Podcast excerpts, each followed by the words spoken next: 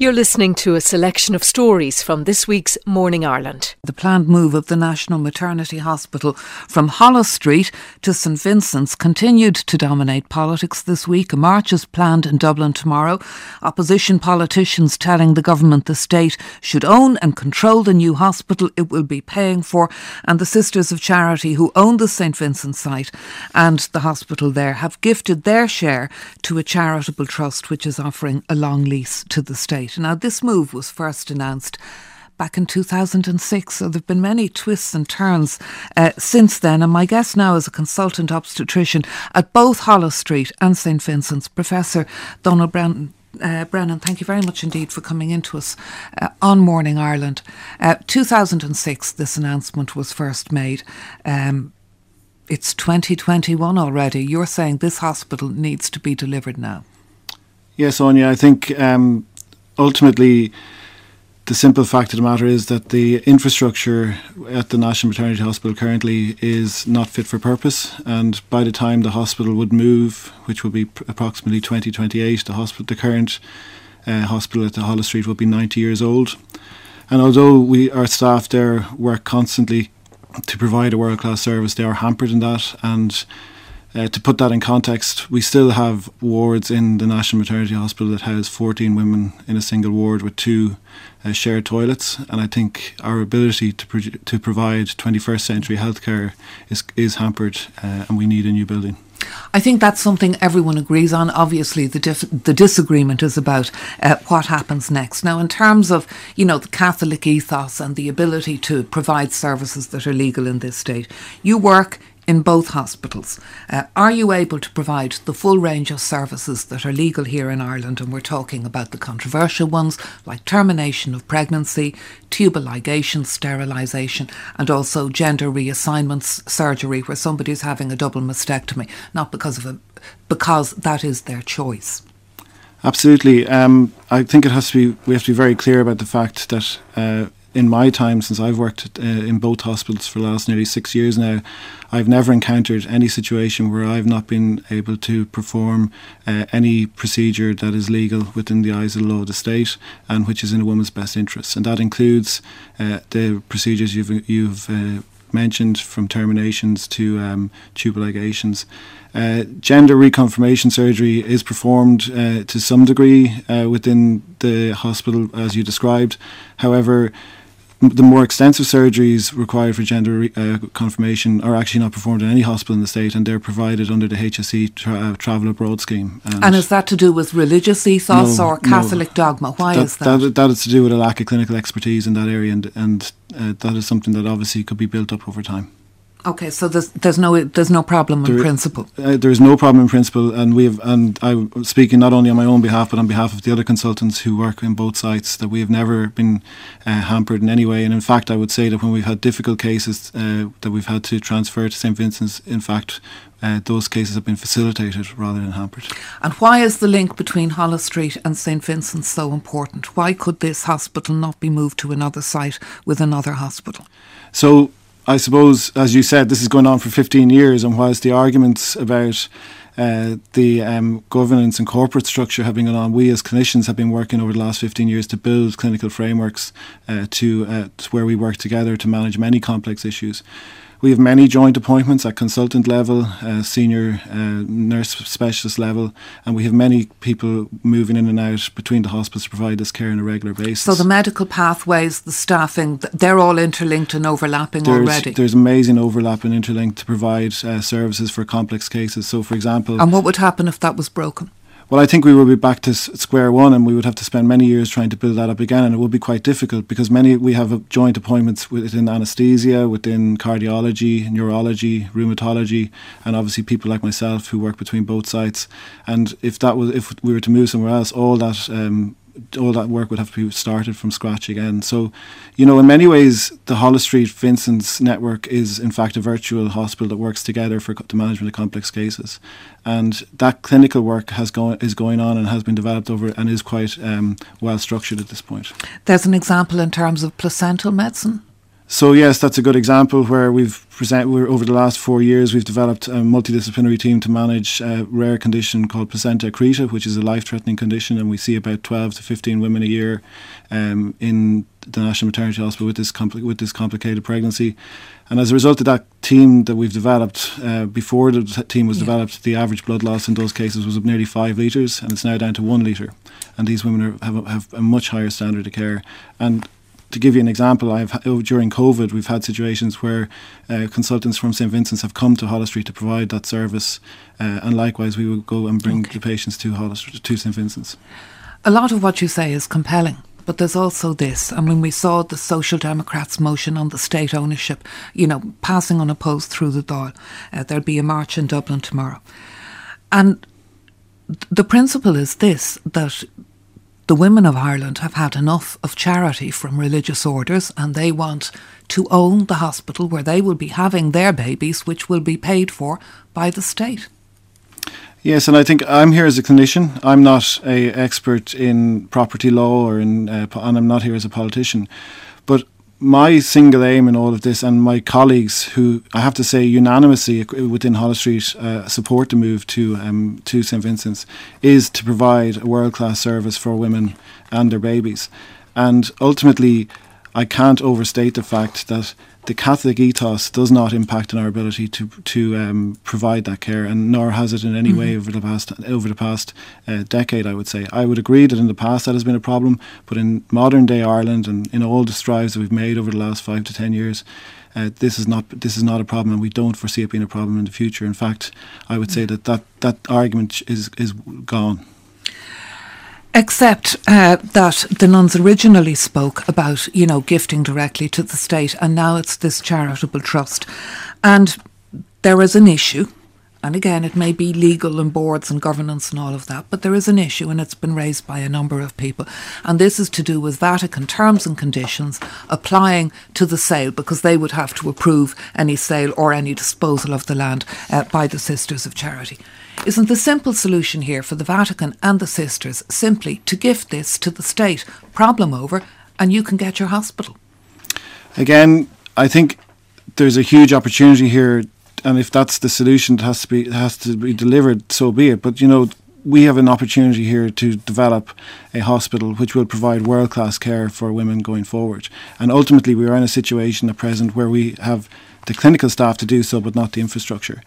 As clinicians, all we want to do is provide that care. And really, to be honest, we want to provide that in a way that it, that the um, both hospitals can work together. Uh, because ultimately, there's no point in having a hospital on the Vincent site uh, that cannot integrate properly with the existing uh, tertiary level general hospital on the site because co-location is the key here. You, if you have two hospitals that are side by side but not actually working together, they may as well be a mile apart. Um, and th- because ultimately it's that co-location that provides the best type of care for women who need it the most, those high risk pregnancies. And that there's a principle here there's the, the principle of state ownership, the principle of the hospital I being, think, being yeah. seen to be absolutely free of any kind of religious influence or control. I think that's up to the, bo- the, the, two boards and the politicians to work out. But as clinicians, we cannot overstate the fact that we absolutely require this hospital. Thank you very much indeed for coming in to us, Professor Donal Brennan, their consultant in obstetrics and gynecology at the National Maternity Hospital, Holles Street, and also St Vincent's Hospital. Thank you very much indeed. A fifth leader in, fi- in 50 years, a third in 50 days. Jeffrey Donaldson takes over the largest party in the Stormont Assembly just weeks after the DUP chose Edwin Poots instead of him but then he defied the party to nominate the other man they both share a constituency office with, Paul Givan, as First Minister after the British government promised to legislate for the Irish language if Stormont failed to. The Lagan Valley MP then found himself all alone in the race to be the next leader. He says he wants to unite his party, unite Northern Ireland, and deal with the protocol, which places checks on goods and more coming into the north from Britain. Emma Little Pengelly, former DUP MP, and former Special Advisor to Arlene Foster is with us. Uh, good morning again. Thanks for taking our call today. Um, in in what good way morning. will in what way will he be different to Edwin Poots? Do you think? Well, I think the DUP have clearly been through a period of instability over the course of the last number of weeks and months. certainly when um, Edwin Poots put in his challenge, um, it seemed that the elected representatives wanted significant change. There were clearly some problems there that they felt hadn't been addressed, and they wanted to embrace what they believed to be the change candidate. I, I think when Jeffrey Donaldson ran against Edwin Poots on the previous occasion, they felt it was too much uh, continuity from the previous uh, leadership. However, seeing the way that this has played out over the course of the last number of weeks and months, I think many of the DUP elected representatives will now want a steady hand um, in the leadership of, of the uh, party. They will want to see things settling down, a bit of stability. You have to remember that there's an election in Northern Ireland for the Northern Ireland Assembly next spring, so you know it's not very long until the election campaigns really start to kick off there.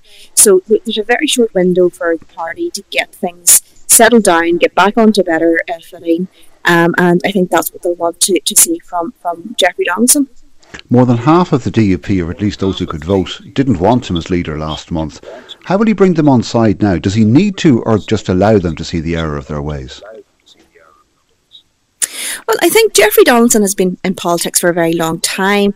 He has a reputation, of course, as being somebody who does reach out, um, not just to fellow unionists, but I think across much wider in terms of the political sphere. He is somebody who has been involved in negotiations and, agreements um, for many, many years in Northern Ireland. He's got good relationships, I think, um, uh, both in London and in Dublin. So look, he's got a track record of being that type of person to be able to bring people together.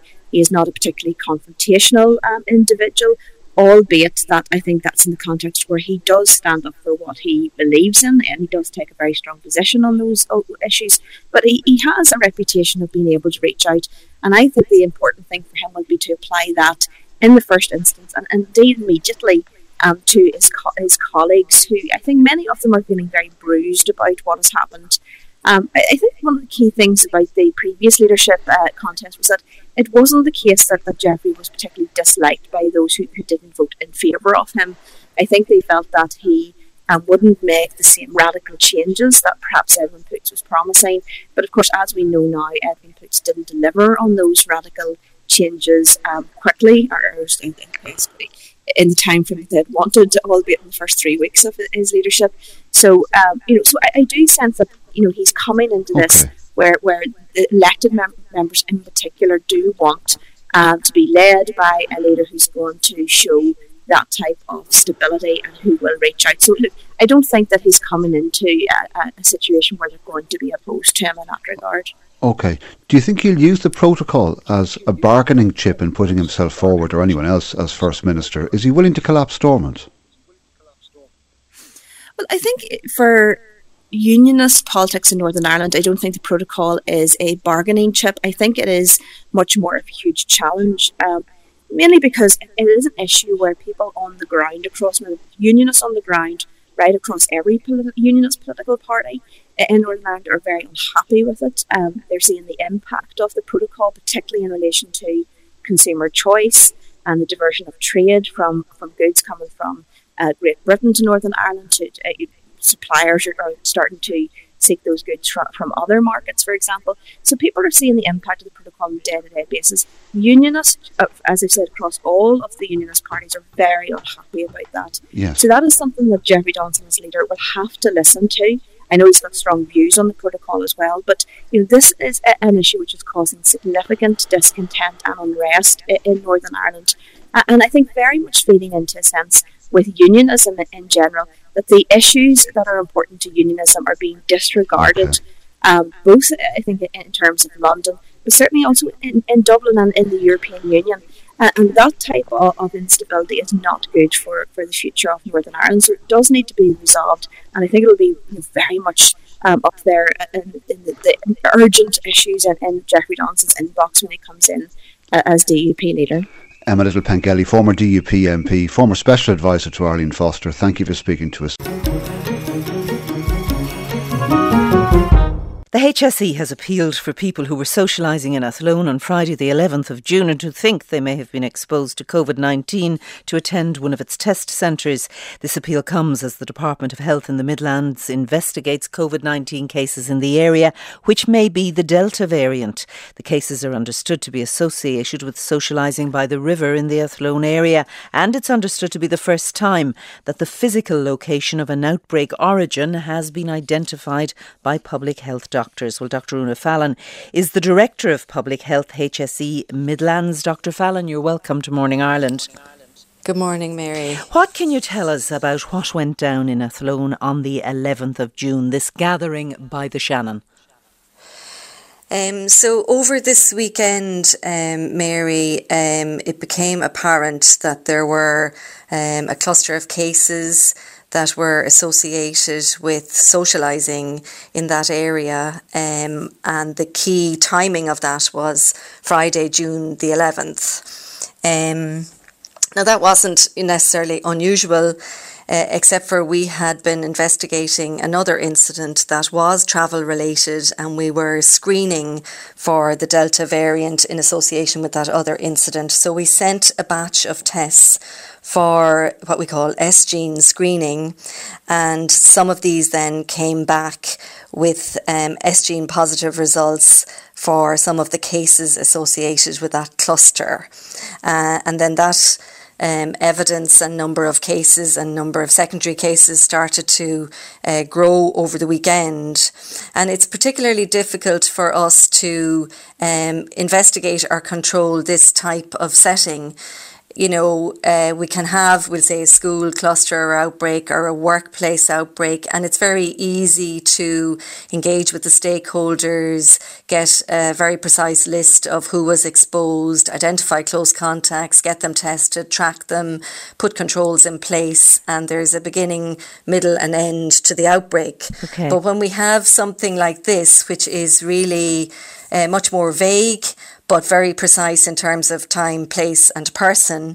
Um, the only thing we can do really is to appeal to the community that might have been at risk and to ask them if they were connected in any way to that timing and place to or somebody who has subsequently become a case uh, to present for testing. Okay, can, can, I, can I just can I just stop you there a minute just to get some clarity on on numbers and so on? Put simply, are you saying that you have an you have an outbreak of COVID in Athlone and you've identified that outbreak now as being the Delta variant? We've identified it as being probably the Delta probably. variant. And um, how many have you identified as being COVID positive so far? So we we know there are 14 primary cases associated with that uh, that time and place, okay. and then we know that each of those obviously lives in a home or a household. Many of those go to work, so we have other links to that uh, basic cluster. And we spoke to Dr. Kim Roberts earlier, and she was telling us that the Delta variant uh, can be more transmissible outdoors as well. But do you know at this stage, uh, from plotting uh, the evidence that you're gathering, where this out, you, you say you had another outbreak as well, but uh, do you believe that the, this spread of, of uh, COVID happened by the riverbanks where this group gathered, or do you think it happened travelling there in homes or at, at, at house parties? Yeah, I mean that's the the point, really, Mary. Um, people travel to locations together, people leave together, and we do have information that there were some house parties on that on that evening. Um, also, social distancing tends to be very good at the beginning of the night and maybe not so good at the end of the night. So we cannot just say that with controls in place and social distancing that there's been outdoor transmission. It's all of the risks that surround that occasion and that gathering that um, lend itself to transmission. But we do know that the Delta variant is more transmissible, mm. and we do know that we have to protect the people who are either unvaccinated or who are partially vaccinated, vulnerable people. And we really want to protect our health services, not just hospitalizations and ICU, but also our community health services. So when we have outbreaks like this, they, they extend they their their tentacles stretch far and wide, and we know that from wave one, two, and three, and we have very few controls in place currently. So, in order to protect people, we would like to um, really um, control this kind of situation and get people tested. And the important and, and thing is, yeah. these are all young people, and many of them work and we really don't want them to go to work if they have minor symptoms. They tolerate minor symptoms, and then we don't want them to go on to other super spreading events like funerals or parties. Okay, so you have 14 primary cases at the moment. Are you saying to anyone from the Athlone area who may have been at that Riverside gathering on the 11th of June? Are you saying go and get a test, or anyone who may have socialised with people who had been there? to go and get a test. That's what we're saying. That's what we're saying, Mary. And they can book their own test on the portal. Or uh, we have a pop up testing centre in Athlone in St Aloysius School on Thursday, Friday, and Saturday, the 24th, 25th, and 26th. And that's available to people to just walk in and get tested. So far, have you seen any increase in admissions to hospital? Uh, we have not, and and that those national figures will be monitored closely as uh, more probable Delta variant cases come to light, and that is really the important metric. That is the one we do not want to see increasing. Absolutely. Dr. Una Fallon, Director of Public Health, HSE Midlands, thank you for joining us. Well, July the 19th is fast approaching, the date when international travel will resume, we are told. But the Chief Medical Officer has said only those who are fully vaccinated should be allowed to travel. The Taoiseach, meanwhile, says young people who will not be vaccinated for another while yet should be allowed too, as long as they have negative PCR tests. The worry is the Delta variant and bringing it back in increasing numbers to these shores. We are joined now by Ultan Power, who is Professor of Molecular Biology at Queen's University. Professor Power, thanks for joining us this morning. Uh, the numbers fully vaccinated by around the middle of July could be as low as 40%. It's hard to say at this point. On that basis, should international travel be restricted to those only who are fully vaccinated? I, my own personal feeling at the moment, Audrey, is that the there's still large swathes of the globe that are not vaccinated, or still the numbers of vac- vaccines have been distributed at a very, very low level. And this means that there's going to be the possibility of new variants. Currently, we're talking about the Delta variant, but you know, there's going to be other variants that are going to come along. And what we've seen over the last year or so is that every new variant that we get appears to be stronger in terms of its cap- capacity to transmit and in many cases cause increased levels of uh, hospitalizations compared to the previous uh, variants that were circulating. So if we continue to travel, and especially those that are non-vaccinated continue to travel, we continue to increase that risk of people bringing those viruses back onto the island. And at the moment for this year, I think while we're still rolling out the vaccines, I think my recommendation certainly would be that we should minimise the level of travel, international travel we have, to uh, an as needs basis. But even people who are fully vaccinated, it's not known at this point if transmission is prevented. So you could be fully vaccinated, but bringing it back with you and transmitting it this is the concern. We know from data uh, from Israel to some studies that have been done in the UK that the uh, the vaccines are, especially two doses of the vaccines, can diminish the level of transmission substantially. Uh, obviously, compared to people who are unvaccinated, but and most importantly, even against the Delta variant, there's a significant reduction in hospitalization, or a huge reduction in hospitalizations for individuals who are fully vaccinated. So that is happening there is a diminish, but it does not eliminate the risk. And this is the point at the moment: is that if we um, have, like, say, for example, seventy percent efficacy in terms of preventing transmission of the disease, there's still like the upwards and thirty percent of people who uh, will end up being, you know, getting infected and being able to transmit the virus. And we know already of individuals and individual circumstances uh, where people have been fully vaccinated. In fact, you just heard it there uh, from Brazil.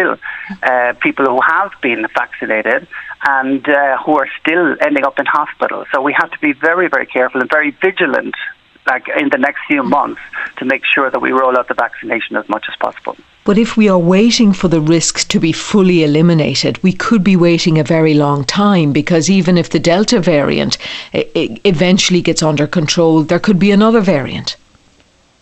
There will undoubtedly be another variant, and in fact, I'm I'm just beginning to hear echoes of one coming from Africa at the moment. So they, again, you know, there will be other variants. There's no doubt about that. This is what these viruses do. But the big key thing, Audrey, is the vaccination levels, both within Ireland, within the UK, Europe, but globally. And as in, we know that there are a bunch of um, countries that still haven't really any significant vaccination happening yet. Um, so this is a concern. It's a global vaccination needs to be rolled out as rapidly as possible. So the CMO here, Tony Holohan, saying only fully vaccinated people. The Taoiseach is saying young people because they have been denied so much for so much longer than perhaps everybody else. They should be allowed to travel as long as they have negative PCR tests. That conflicting advice. I mean, it, it's not useful, is it, for the public trying to make decisions? Again, from purely from a virological point of view, I would be very much inclined to agree with the CMO uh, that you know young people are, can be infected, although they don't have the same severity or the frequency of severe disease as older people do. They still can surely be infected, and they can easily transmit the virus. So, if we want to minimise the risks to all of us, uh, then we need to take this very, very seriously, especially a variant. If we end up with a variant, you know, the Delta variant is already very, very serious in terms of its capacity to be able to transmit easier than the previous variants we've had. If we get a new variant that's even worse again, again, we increase the risks and the restrictions that the whole of the country will suffer because of it. So this is okay. why I would be inclined to uh, follow the advice of the CMO at this stage. Okay, thank you very much indeed. Ultan Power, Professor of Molecular Biology at Queen's University. Ireland's vaccine supply lines now look so healthy that the Taoiseach suggested using surplus AstraZeneca vaccines for younger people in the months ahead. At the moment, the vaccine, AstraZeneca that is, is not recommended for people under 50 but many over 18s face waiting till September to be vaccinated, and with the Delta variant on the rise, that's a worry. On the other hand, many poorer countries are struggling to get vaccines at all, while the virus is raging throughout Africa, South America, and India. Peter Power is the executive director of UNICEF, and this topic is one you're very concerned with. Do you understand, I suppose, first of all, the argument that many people here are concerned with at the moment, which is there's the Delta variant on the increase, mm-hmm. even warnings about a Delta plus over in England. Mm-hmm that young people who, so many of them, you know, they've been hit hardest by the pa- pandemic and they're at the bottom of the queue. So a lot mm-hmm. of people saying, look, if there's, you know, a chance of getting them the Astra in the next couple of weeks, give it to them. Uh, good morning, Áine. Uh, what we would say is that they're they're not at the end of the queue. Uh, the people uh, in countries who have one and two percent vaccination cases they're at the very, very end of the queue. As low uh, as 1% and 2%? Yes, in, so in many countries around the world, that is the vaccination uh, rate. And uh, it, what we would be saying in UNICEF is that it's uh, not just the right thing to do and the ethical thing to do. And young, pe- young Irish people understand this. It's not just uh, an act of solidarity uh, with the poorest people of the world, but it's now in Ireland's national self and strategic interest to share our excess vaccines with the poorest countries uh, in the world. Young young Irish people will benefit by the opening up of the world. The world will remain shut unless we expand the program of vaccination because this is, after all, a global pandemic. You cannot end a global pandemic uh, by vaccinating one country at a time. If this pandemic, say, was confined to Ireland and we said, well, we'll just vaccinate Leinster counties first, and we'll get to everybody else later on. I think everybody knows that's self-defeating, and we have to look at a much wider view and a much global view. Uh, global view. It's not, as I said, just the right and ethical thing to do. It's in our own self-interest to do this. So you're saying instead of distributing any surplus vaccines we may have over the summer months uh, to speed up the vaccination of younger people, we should be sharing that. Now, tell us about COVAX, what it is, and how mm-hmm. it's not exactly matching the big promises that were made about it. Well, COVAX is the global vaccine sharing program uh, put together by the World Health Organization, the Global Vaccine Alliance, supported by wealthy countries, including Ireland. Ireland has made a very welcome contribution of 5 million euro, and it's designed to ensure that all countries in the world receive an equitable distribution of vaccines. This unbalance between wealthy countries and poor countries is just simply unfair, but it's also going to come back to bite us uh, mm-hmm. uh, in the long run. And UNICEF plays a big part in uh, COVAX because we already uh, procure and vaccinate 2 billion uh, vaccines for the children of the world, measles and polio and so forth. And we're putting that global infrastructure in place uh, to vaccinate the very poorest people and the people in the most remote areas of the world. Unless we do this, just vaccinating one country or a group of countries, which is what we're doing at the moment, uh, will not solve the problem yeah. in the long term, and we're only storing up problems for ourselves. So we have to take, as Ireland has traditionally taken, a more open view, a more sympathetic view, a more global view, and it's the right thing to do. Just to give an illustration of what you're saying about, you know, the need for nax- vaccine in many parts of the world, which are way, way behind uh, on rolling it out because lack lack of supply. Uh, Mags Reardon runs a medical clinic in Malawi, and she's been telling our reporter Joan O'Sullivan about the level of need there. Malawi is very, very poorly resourced in all areas of healthcare.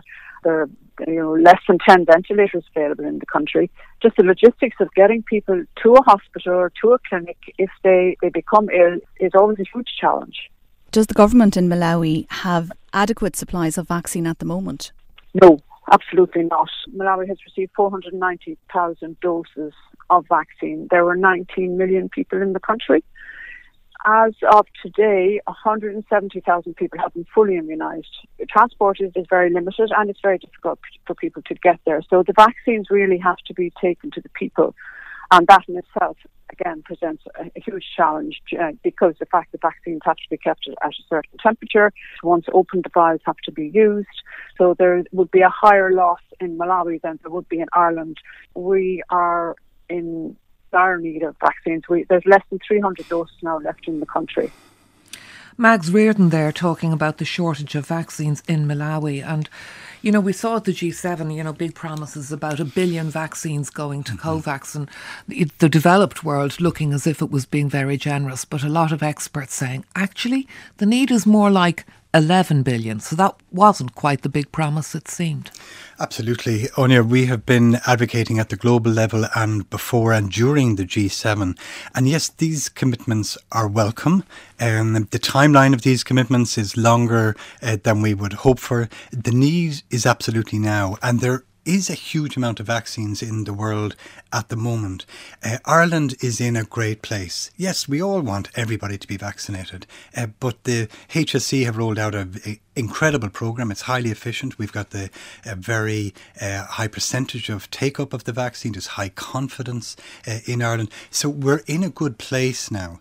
Uh, to quote Mike Ryan, you know, perfection is the enemy of the good. We can't be 100% perfect, but we can be good around the world. And that means sharing a percentage of our vaccines. And you UNICEF, uh, our commissioned research suggests that if we and other wealthy countries shared just 20% of our vaccines, we would very quickly make up the shortfall that has had, had to be diverted to India because India is the largest uh, producer of vaccines in the world. So that it's not a huge uh, a huge sacrifice to make to show enormous okay. solidarity around the world. So, in a line, what should Ireland do with any spare AstraZeneca vaccines this summer?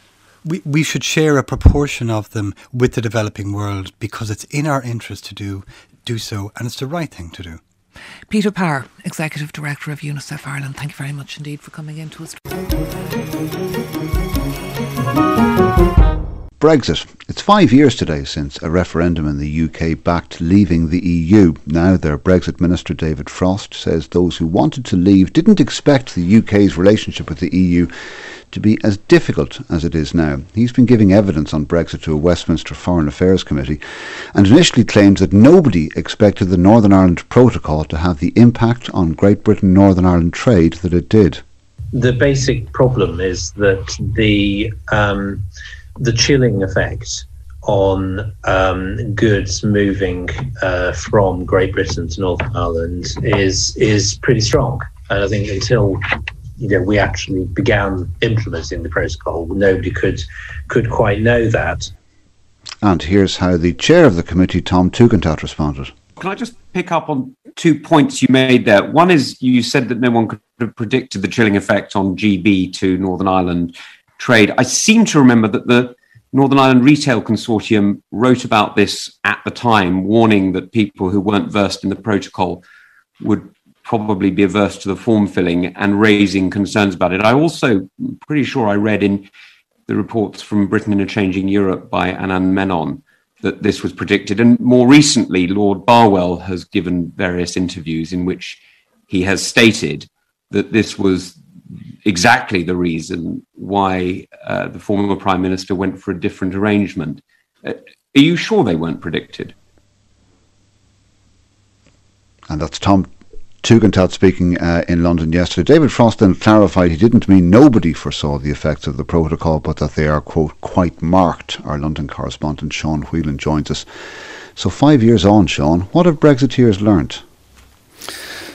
Good question. It's not as simple as um, some of them might have thought. I guess is the the uh, simple answer to that question. Um, yes, it is five years to the day uh, when the referendum was held uh, here in uh, the United Kingdom, and uh, here we are now talking about customs and borders and the implementation of agreements and how things might have been a bit better or a bit different. The protocol and the North, Sean. Yesterday, the former leader of the DUP, Edwin Poots, says he was promised significant changes to the protocol by the Northern Secretary. A win, he said, though he didn't go into any detail. Did David Frost shed any light for his successor, Jeffrey Donaldson? No, just as simple as that. No, he said he couldn't go into private conversations that may or may not have been had. He seemed to be surprised that uh, uh, on on hearing that uh, quote. Uh, read back to him uh, during the committee, so uh, he wasn't prepared to give any answers on that one.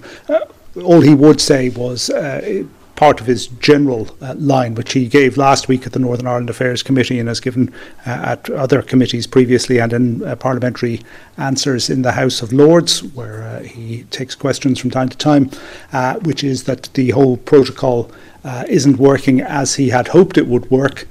When he first negotiated it back in 2019, and wants to see some changes. But saying that there will be changes uh, very soon. No, he hasn't gone that far. He's looking for flexibilities within the way uh, the protocol is operated, not uh, a ditching of the protocol. Will the UK go ahead and extend the grace period on chilled meats, for example, on their own next week? Well, they have a, written to the EU and, and asked for uh, the EU's cooperation in doing that. Uh, and that seems to be a, a way out of the uh, current tensions that we've seen uh, around these unilateral actions. I mean, you, you may recall about a month ago, uh, Simon Coveney making a particularly strong intervention and saying uh, unilateral uh, actions were not the way to deal with uh, issues that have arisen under the uh, withdrawal agreement uh, and the protocol in particular. And even though the British were talking about uh, making uh, an intervention unilaterally into this area, after the meeting between Lord Frost and um, Mr. Uh, here in London, there seems to have been a little bit of a easing in the tensions there, and perhaps as a goodwill gesture, the British have written to the EU and said, basically, please, can we uh, have an extension of this for three months?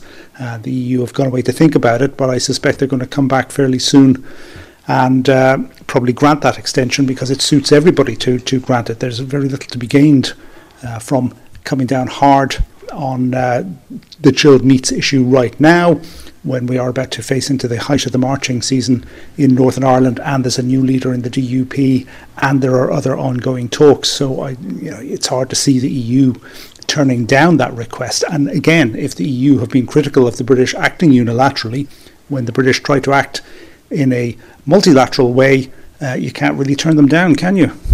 Sean Whelan in London, thank you. An American footballer has made history by becoming the first active NFL player to announce that he is gay. Carl Nassib, a defensive end for the Las Vegas Raiders, made the announcement in an Instagram video. What's up, people? I'm Carl Nassib. I'm at my house here in West Chester, Pennsylvania. Just want to take a quick moment to say that I'm gay. I've been meaning to do this for a while now, but I finally feel comfortable enough to get it off my chest.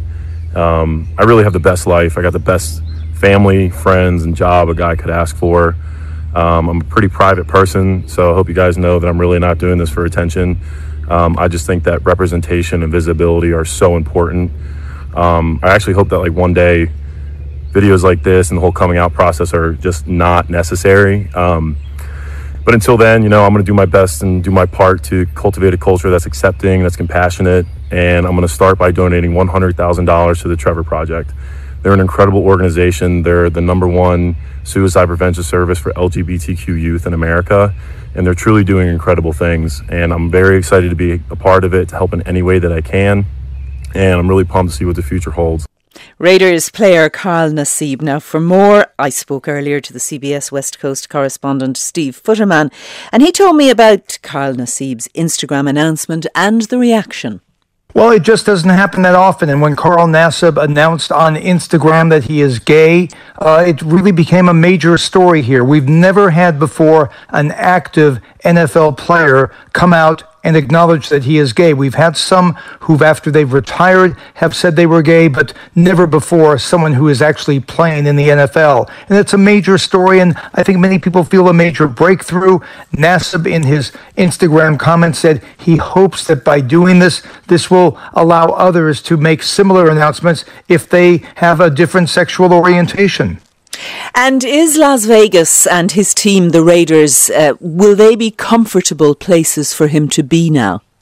I do think it will be comfortable, but there may be some, uh, you know, difficulties along the way. There may be some uncomfortable, awkward moments. We have had athletes in other sports announce that they are gay. Uh, there was a basketball player, an active basketball player, who came out. We've had many women athletes in the WNBA announced that they are lesbians. So I don't think it's that much of a shock, certainly, but to have someone actually do it, uh, it, it, does change the uh, dynamics of the situation. He may have some awkward moments, but I think for the most part, you're going to have people support him. The league has already come out and said they support him, acknowledging that he is doing a courageous thing. The team, the Raiders, have announced that they support him. So I think generally it will be a positive thing for him. But Steve, why is the NFL such a, a cold and unwelcoming place for LGBT people? Is it the, the macho culture? I don't know if it's a, an uncomfortable place for them, but why hasn't someone un, come out before? I, I, think it it is a bit of the the macho culture, and that's one thing that I think uh, I think gay and lesbian and you know the, the activists involved in this hope that will change. Obviously, the demographics would make one uh, think that there are a number of NFL players who are gay right now, but just haven't come out. You would, of course, hope it will not affect his career, but could it? And I'm thinking in another sphere of, of Colin Kaepernick taking the knee against racial injustice and police brutality. He couldn't get signed after that action. Yeah, that, that was, um, I think, a much different situation. Uh, taking that political stand really got the owners upset, got many members of the public upset. Uh, this is a situation where I think times allow a very receptive uh, reaction to what he has done. His play on the field will determine if he if he has a, a, future in the National Football League. That's usually the way it goes. Although in the case of uh, Kaepernick, that wasn't really the case. And just finally, where is his career at at the moment? How successful is Carl Nassib? He has had moderate success. He's not a superstar. I would say most fans of the National Football League don't even know his name prior to this. But he's, you know, he has had some success. He has had some big plays. Uh, he is a player on one of the better teams in the National Football League right now. Just being in the league, you have to have a, a certain degree of, uh, of athleticism and success. And so he is just, I think he's been in the league now for around six years. So he has had, I would say, a moderately successful career. That was Steve Futterman talking to me from the west coast of the United States a little earlier. Now, I've been saying it all morning. It is the longest day of the year, the official start of summer. It's the summer solstice. So, what does it all mean? We are joined now by Kevin Nolan, astronomer and lecturer in physics at TU, and by Julie Nivuelon, the Dingle Druid. Julie, you have a super title. I wish I had more time to talk to you about the Dingle Druid. But listen, you got up at dawn this morning. What was it like? I did. I got up at dawn this morning. It was actually very dull. Uh, but yet it was still very beautiful. The point of the solstice was at 4:32, and there was an awful lot of cloud formations, and there was a lot of wind. So there was a lot of movement in the clouds, but it was still a beautiful dawning because we are here at the time of celebrating the sun, our sun goddess uh, Lu, sun god Lu, and uh, Anna, and I suppose at this morning with the clouds very much, I was feeling into when we're celebrating the sun, we're celebrating the male energy, the outward energy, and action. And then when we celebrate the moon, we have the feminine energy, our intuition, and our inward life. So this morning, even though it, w- it was very dark, you know, during the time of, um, I suppose how we how we outwardly portray ourselves to the world at this time of the year in solstice. You know what yeah. our manifestations and what our what we've achieved in life, and that high energy of sun, the high energy of of those poor students celebrating, and all of us who want to celebrate now. You know, the gathering of flowers and the bonfires, gathering around the bonfires and traditionally in Ireland would be St. John's Eve, which is the 23rd, that would be the bonfire night, but okay. also the bonfire would be the solstice. Kevin, what is the science bit here? What happens on this day? So basically, the Earth actually is on a tilt of 23 and a half degrees, and that tilt is constant. But as we move around the sun, our orientation changes. So, right here in the Northern Hemisphere, we're tilted towards the sun. So, we basically get more sunlight. And uh, as I said, the sun rises very early at around half four in the morning and won't set till after nine this evening. So, giving us around 16 or 17 hours. And then conversely, in winter, we're tilted away from the sun by 20 degrees and we get our very short days and our winter solstice. So, these are very important um, times as we said, not only you know kind of culturally, but also even historically. For for example, the development of agriculture, so we could understand the length of the day uh, and, and, and plot our seasons and know when to when to sow certain things and and, and indeed, so ba- basically our understanding of the Earth's relationship with the sun, its tilt to it, is something actually we cracked in Ireland even up to 5,000 years ago. And uh, as I said, all caused because we're literally lopsided as we rotate around uh, our, our axis as we go around the sun. And Julie, for you, is it all about the land? If we understand this time of year, we understand the land. We understand the land. It's one of our agricultural festivals. Uh, our last one is six weeks ago in Bealtaine. Our next one, which was a fertility festival, our next one in six weeks' time is Lunasa, which is the start of the harvest festivals. So at this time, I suppose it's our connection with nature and the land and the last couple of weeks I've come across so many fledgling birds, you know, and the risk taking that they take when they make that flight from the nest. And I suppose the high energy of summer and solstice as well, it encourages us to take flight. It encourages us to take that risk so when we gather around the bonfire, I suppose there's almost uh, there's there's just a magic when you gather with other people around the bonfire, or the tine chnámh, the bonfire, and we connect with our ancestors and we connect with those that went before us, and I suppose the hardships that they went through, our grandparents and great grandparents, and how they went through for us to be here, the privilege of us being here, and we connect with that, and we look back and then we celebrate. So we make daisy chains and we celebrate the flowers and St. John's Wort and Mug. Mugwort and Elder and all the blessings of the flowers that we have now. And then we're also at a very important point where the um, the crops for the next six weeks, we need good growth. We need um, a balance of rain and heat okay. and sun. Yeah, and, and, and Kevin, the sky is, is so critical to all we do. And I'm wondering if the Earth's rotation yeah.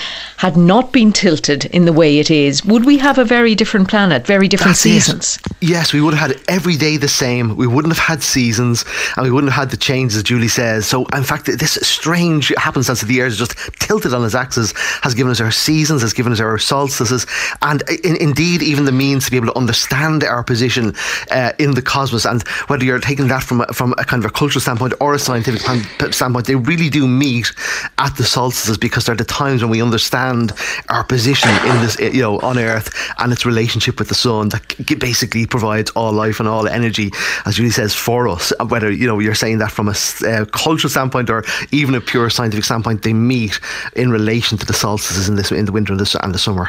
And just finally, Julie, how late at night, how late tonight are you expecting there to be light where you are?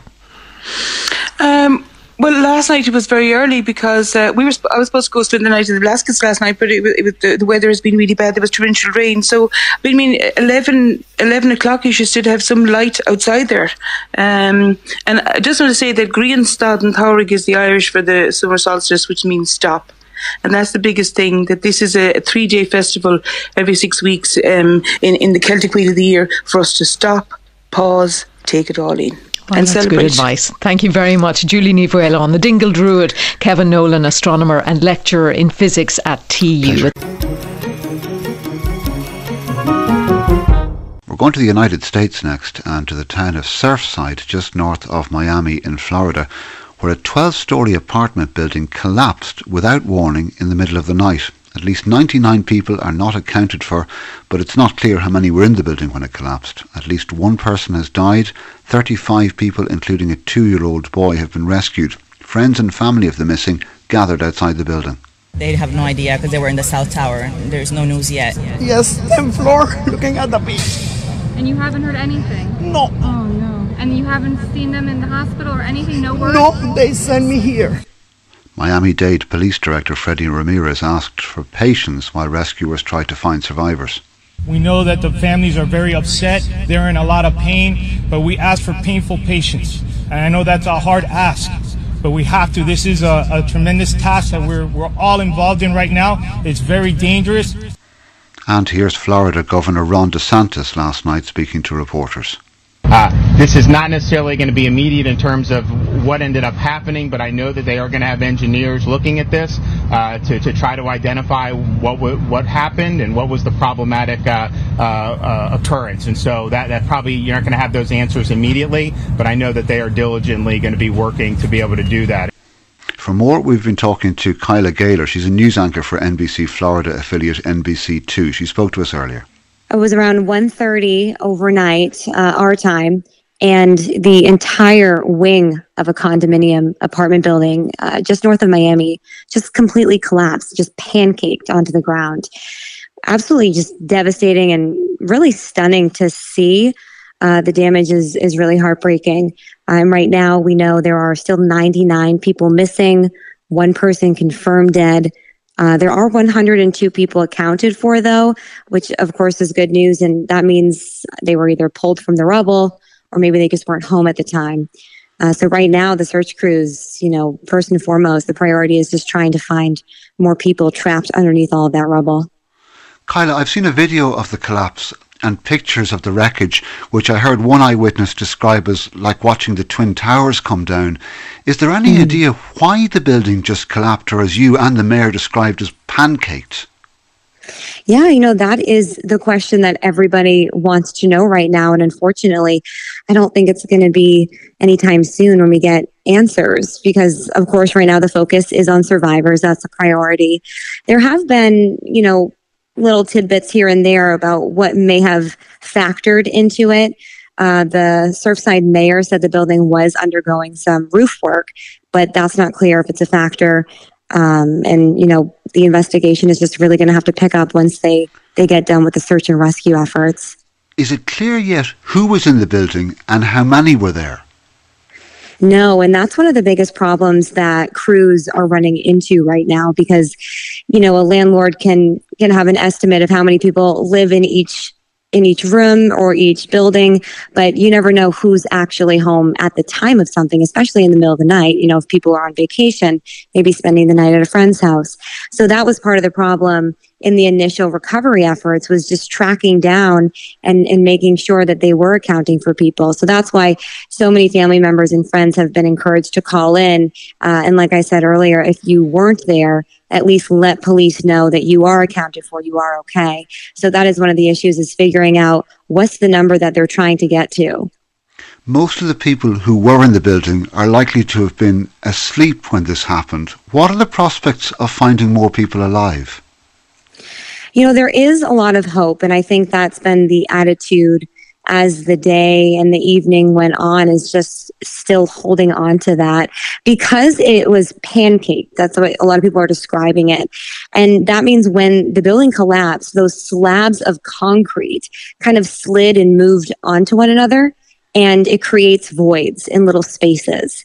And that's good news because that means that's where somebody could be and maybe they're okay underneath there as long as res- rescue crews can get to them in a timely manner. So, so there is hope. And Kyla, what's happening there at the moment? Right now, it's just search and rescue. That's that's all that's happening right now. Just uh, they have dogs going in. They have sonar devices. Uh, that's really the priority right now. Is just trying to find people that are still trapped underneath. That's Kyle Gaylor speaking to us from outside Miami in Florida earlier. Now, she is and has been for decades one of the most famous pop stars in the world. But Britney Spears has been speaking before a judge in Los Angeles, California, arguing passionately against the control she says her father has over her life under a court ordered conservatorship. Free Britney protesters gathered outside the courtroom, while inside by video link, Miss Spears argued against the controls over her life for the past 13 years and the pressure that she's endured. What do we want? Free Britney! When do we want it? Now! I will be honest with you, I haven't been back to court in a long time because I don't think I was heard on any level when I came to court the last time. I brought four sheets of paper in my hands and wrote in length what I had been through the last four months before I came there. The people who did that to me should not be able to walk away so easily. I'll recap. I was on tour in 2018. I was forced to do. My management said if I don't do this tour, I will have to Oh, find an attorney. Ms. Spears, Ms. Spears, um, I just, I hate to interrupt you, but my court reporter is taking down what you're saying.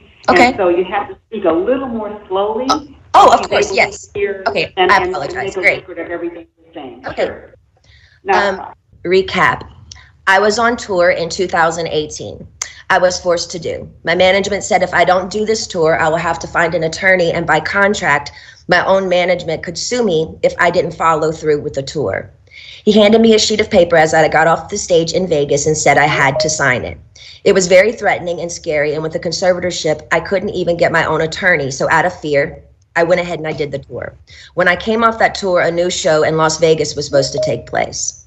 I started rehearsing early, but it was hard because I'd been doing Vegas for four years and I needed a break in between. But no, I was told this is the timeline and this is how it's going to go. And that's just a short extract from some of the audio that emerged online of Britney Spears' testimony to Judge Brenda Penny at that Los Angeles courtroom hearing into the conservatorship, uh, the court ordered conservatorship that gives her father considerable control over her life. Suzanne Keane is the editor of RTE Entertainment Online. It was stunning after all this time to hear Britney Spears in her own words, wasn't it, Suzanne? Absolutely. And I think once her fans, her Free Britney fans, heard what she was saying, you know, they had um, years have said Britney is in trouble, she needs help. But Britney herself, in her testimony yesterday, said, "The world, I was happy, but I was." saying," And everything that the Free Britney movement have, has been saying for years. She went on to tell the court, you know, that she'd been hated against her will. She'd been hospitalized. She'd been stopped from seeing her kids. She wasn't even allowed, you know, get kitchen cabinets fixed home because it was We're actually having that line isn't great, Suzanne. I'm wondering we might try taking a break and seeing if we can re-establish that line and come back to you after that. Suzanne Keane, the editor of RTE Entertainment, is back with us, and we're talking about that testimony from Britney Spears at that court hearing in California against the court ordered conservatorship of her life for the past 13 years. And they really were dramatic claims, Suzanne, um, in terms of, you know, being forced to use contraception when she wants to have another baby, made take medications she doesn't want, uh, made work on a punishing schedule that she called abusive. Absolutely, and she's and as I was saying, she said she, like she told the world she was happy, but she's not. She she confirmed last night she's lonely. She doesn't want to live this life. She wants her life back. That she's worked so hard throughout her life, and she feels she hasn't done anything wrong to deserve what is happening to her now. So it was absolutely bombshell stuff that came out of the courthouse yesterday. What was her demeanour in the video link from judging from the audio?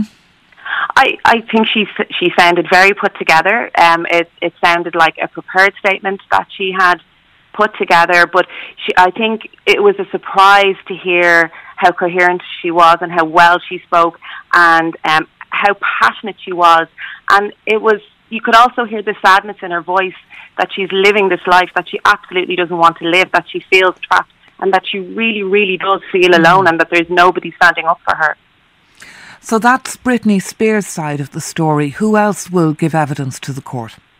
Well, uh, Jamie Spears is her father, and he has been overseeing her life, or her financial affairs, and her personal life for the past 13 years.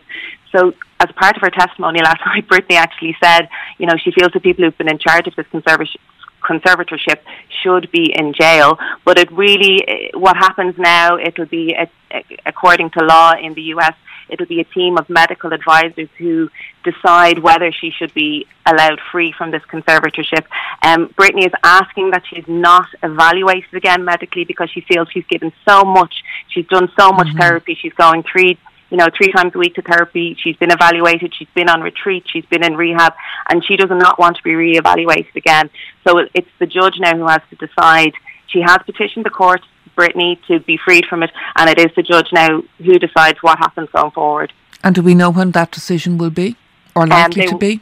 There is another court date scheduled for July 14th, but uh, the the the talk is they it will will have to wait and see at this stage. We don't know exactly whether it will be decided on that date or it will be further down the line. All right, Suzanne Keane, editor of RTE Entertainment Online. Thank you very much indeed for that. You've been listening to a selection of stories from this week's Morning Ireland.